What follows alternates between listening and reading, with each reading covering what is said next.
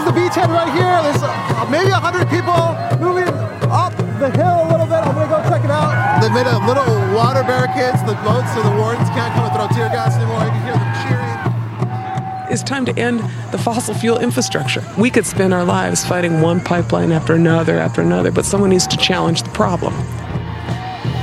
My perspective is, is that three point nine billion dollars pipeline, these guys don't need a pipeline. What they need is solar. What they need is wind. They need housing that works for people. They need energy justice. This is this chance, America, to say, look, this community does not need a pipeline. What this community needs is real energy independence.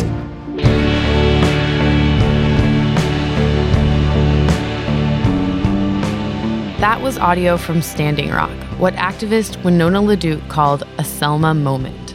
Welcome to Trace Material, a podcast from Parsons Healthy Materials Lab. We're continuing our exploration of all things hemp. I'm Ava. And I'm Allie. So far this season, we've taken you on a deep dive into the world of hemp. We've really dug into the nitty-gritty. But today, we're backing up a little bit to look at the context. We know hemp has the potential to change our world. But what is it exactly about our world that needs to change? You just heard clips from Standing Rock and activist Winona LaDuke. Part of what she thinks needs to change is our dependence on fossil fuels. In twenty sixteen and into twenty seventeen, indigenous groups from across the country gathered at Standing Rock Indian Reservation in North Dakota to protest the construction of the Dakota Access Pipeline, an underground oil pipeline that threatened to contaminate the drinking water of the reservation. The protest at Standing Rock brought the fight over the future of fossil fuels into the public eye. On one side, indigenous peoples protecting their water and land, and on the other side, corporations supported by the American military. Currently, our global energy economy is fed by fossil fuels. And as you've probably heard, that won't be possible forever. Or, according to many experts, it won't be possible for much longer at all. And if fossil fuels is a vague term to you, don't worry, you're not alone. Fossil fuels include oil, otherwise known as petroleum, natural gas, and coal. These are all finite substances that were created millions of years ago. Since the mid-nineteenth century, we've used these natural resources to fuel our cars, heat our homes, and produce just about every object you interact with on a daily basis. In less than two hundred years, we've taken pretty much all the Earth has to offer. So, the issue is not just that these natural resources are running out. It's that burning them is causing serious harm to our environment and our bodies. Today, we're going to talk about how we can move away from that fossil fuel economy. There are alternative forms of energy, but should we just jump ship and climb onto the newest, shiniest source? Or is there a way to transition that accounts for the harm that has been done, not just to the planet, but to the communities who sacrificed to extract these resources? What would that transition look like?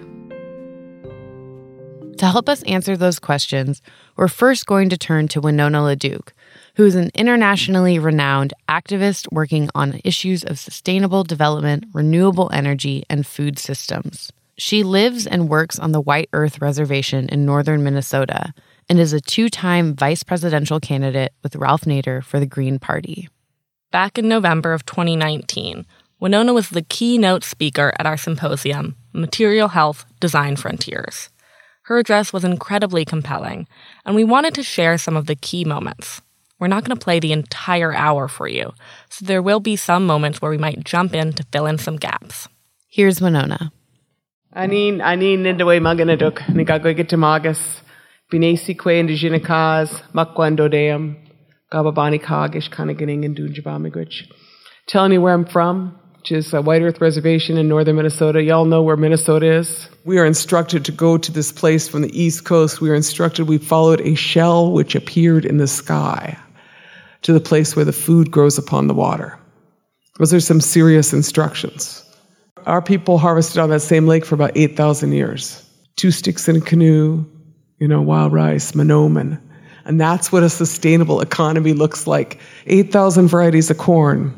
That's when America was great. Tremendous agro-biodiversity. Single largest migratory herd in the world was the buffalo herd. fifty million buffalo. You know, that's when America was great. America was great when passenger pigeons darkened the skies and when you could drink the water from every river and creek and the sturgeon were in every northern lake. That's when America was great. So it's really important that we remember that. Don't change that narrative. And so that's kind of my point here, because I am a fossil fuel addict. We're all addicts. We live in this society that is entirely jacked up on fossil fuels, and we're, we've grown pretty entitled to it. And what that looks like in a fossil fuel addiction is that you do all kinds of crazy things to make your fix. And so you do crazy things like, it's called extreme extraction, the bottom of the barrel, or the top of the mountain. You blow off the top of five hundred mountains in Appalachia to sell that coal to somebody in India, because you ain't even burning it in the U S anymore. But that's like late-stage capitalism at its best. And that's kind of this American economy that we have. It's an aberration of an eco- economic system, because it is not in any way about well-being. It's about greed. And so my point is, is that now would be the time to start moving on before we just have entire catastrophe in that. No time for the Renaissance like now. Because my point is that this is what happens to civil society when corporations, the rights of corporations supersede the rights of individuals. And when water protectors are demonized and put under thirty-eight million dollars of military repression. That's Standing Rock, a Selma moment for all of us who were there. The fossil fuel addiction Winona is talking about, it's clearly hitting Native communities incredibly hard. But it isn't an isolated problem. The addiction is seeping into every facet of our modern culture. On our trip to Kentucky, the same trip where we visited Farmington Historic Plantation in Episode one, we met Peter Hilley. My name's Peter Hilley. I'm the president of MACED. MACED is the Mountain Association for Community Economic Development. We're a forty-three-year-old community development financial institution certified by the U S Treasury. To talk about fossil fuels and our dependence on them, we could have gone anywhere. It isn't just former coal mining towns in Kentucky that have been ravaged by the fossil fuel industry. We could have gone to West Virginia, Montana, Louisiana, or Texas. Wherever you're standing right now, there's a story that connects that place to our fossil fuel addiction.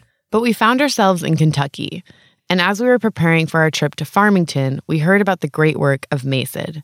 So we reached out to Peter and added a detour to the town of Berea. Berea is a fascinating town that sits in the Appalachian foothills right up against eastern Kentucky coal country. But Berea doesn't look like the stereotype of a small Appalachian town. There's a thriving art scene, and it's home to Berea College, which was founded in eighteen fifty-five as the first co-ed, racially integrated college in the South. Berea has always been a place where boundaries are pushed. We sat down with Peter Hilley to understand how the fossil fuel economy has shaped the community MACED supports in Kentucky and how they might move forward. We talk about the need for a just transition to a new economy for Appalachia because we recognize that the people of this region sacrificed for more than a century to literally fuel the growth of the entire nation. The rural places all over the world have sacrificed. And so places like this that have sacrificed to fuel the growth of the whole nation are now bearing the brunt of changes in the global energy economy. Peter didn't invent the term just transition. It's a framework developed by trade unions. But we found his explanation of why one is needed particularly useful. It has magnified uh, the challenges that already existed in an area that had been subject to resource extraction for decades. The inevitable result of resource extraction, or what economists call the resource curse, is the extraction not only of the materials, but also of the wealth and the assets, and ultimately of the people. So when we talk about the sacrifice that regions like ours have made, we recognize that, that there's a debt that's owed, and that debt can be repaid with the investments that are needed to build new economies in places like this. And that, we believe, is the crux of what makes a just transition. There's a debt that is owed to communities all across America that, as Peter said, have borne the brunt of the changes to the global economy. Both Peter and Winona believe it is time to move away from the fossil fuel economy and onto something new. But the new economy must be created thoughtfully. The new economy has to be more diverse, resilient, sustainable, and equitable. And, and we know that the old economy was none of those things. There were enormous fortunes that have been made, but those fortunes don't represent reinvestment back into the communities. They don't represent the accumulation of durable assets in communities. Oftentimes, the land has been uh, owned by people who didn't live in the communities. The wealth that was generated by the resource extraction activities left with the resources. Like Peter, Winona is interested in reinvesting in communities, primarily her own, the White Earth Reservation in northern Minnesota. Although she speaks in different terms than Peter, she too is focused on creating a new economy that works for people who the current one has left behind. We're taking you back to her keynote to hear about the economy she aims at creating. And, spoiler alert, hemp is the secret ingredient. As I look at the world, you know, there's different ways to put this, but there's an indigenous economy or a land-based economy which reaffirms relationship to place, is based on cyclical understanding, is based on a reciprocity and a gratitude that you take only what you need and you leave the rest. And that if you are going to ensure that you can harvest in the years ahead, you will care well for your soil. You will care well for that which is there.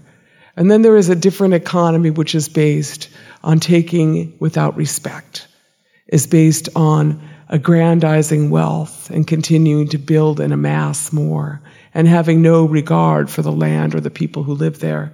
And so what I want to do is to talk about how we are going to build a post-petroleum economy. And that has to be built with something like hemp. And so I am particularly interested in fiber hemp for textiles.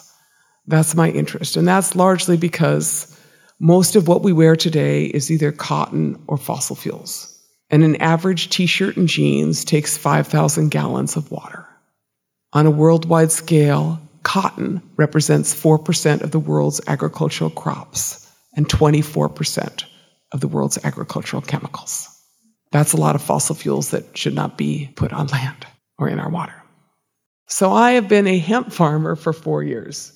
But, you know, I am also a farmer. And for many years, I have grown traditional varieties of corn, beans, squash, potatoes, and tobacco. I'm a heritage farmer. About four years ago, I decided that I wanted to grow hemp. And so my interest is in fiber hemp. And the reason I wanted to grow hemp is largely because of the material economy facets of this a magical plant. Winona got an early permit through the twenty fourteen Farm Bill to grow hemp, but restarting a dormant and dusty industry hasn't been simple. A reminder, hemp was effectively illegal from nineteen thirty-seven to twenty fourteen. And so the state of Minnesota used to have eleven hemp mills in it. We grew our clothes. We manufactured our own rope, and we had an entire hemp economy. That was until the end of World War Two, passage of the Marijuana Prohibition Act, when hemp was made illegal in this country. And so this country has suppressed hemp. And in that suppression, other countries have moved ahead. But we have no hemp industry in this country. So it's like forensic research or forensic mystery trying to figure out how they did it, because the industry has been illegal. So I'm interested in building a regional hemp industry that is indigenous, owned, and organic in the Northern Plains territory, where there are people like me and my tribe that have thousands of acres of land and could do well to produce such a diverse crop that could give you food, it could give you fuel, and it could give you textiles. You know, C B Ds and, and marijuana, they're awesome, but I'll tell you what, fiber is going to change the world.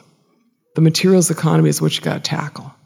But also what I'm going to say is something you know, which is you don't want to tackle a materials economy which is as wasteful as the materials economy we have now.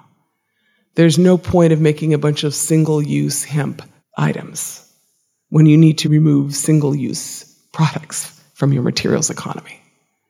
Those are the things that we need to look at. I don't want to be in the business of making a bunch of straws. Winona is working on creating a textile industry that will support the planet and her own community. She's building it on the bones of a forgotten local hemp industry. But her vision is very different than the current model based on extraction. There's no reason to create something that mirrors the fossil fuel industry. It isn't sustainable. It isn't working anymore. As she says, it's time to walk a different path. In our prophecies as Anishinaabe people, long time ago, we are told that we would come to a point in our lives as Anishinaabe people where we would be faced with a path with a fork in it. There'd be two paths ahead. And they call this the time of the seventh fire. And in the time of the seventh fire, which is the time that we are in now, we are told that we would have a choice between two paths. And one path, they said, would be well-worn, but it would be scorched. And the other path would not be well-worn, and it would be green. And it would be our choice upon which path to embark. So I'm pretty sure that that's not just for us. I'm pretty sure that this moment in time is this moment where we must take the initiative and have the courage to make that which is beautiful, to make that green path which is beautiful, which is about life, and which is about our future generations, whether they have wings or fins or roots or paws.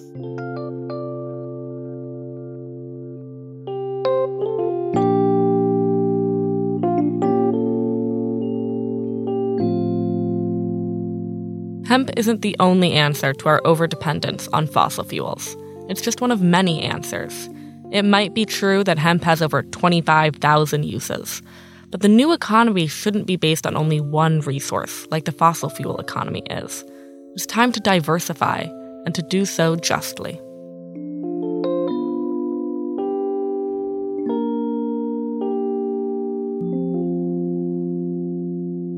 On our next episode, we're going to dig into farming in a way that we haven't seen yet. Join us as we tour a hemp farm in, you guessed it, Kentucky. If you're wondering what the logistics are like recreating an industry that the United States hasn't seen in the better part of a century, tune in next time when we'll take you to the Wild West of the hemp world.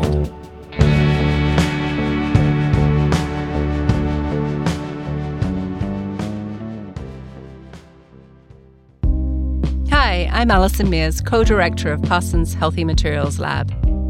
If you're interested in learning more about how the built environment may be affecting your health, please visit us at healthy materials lab dot org.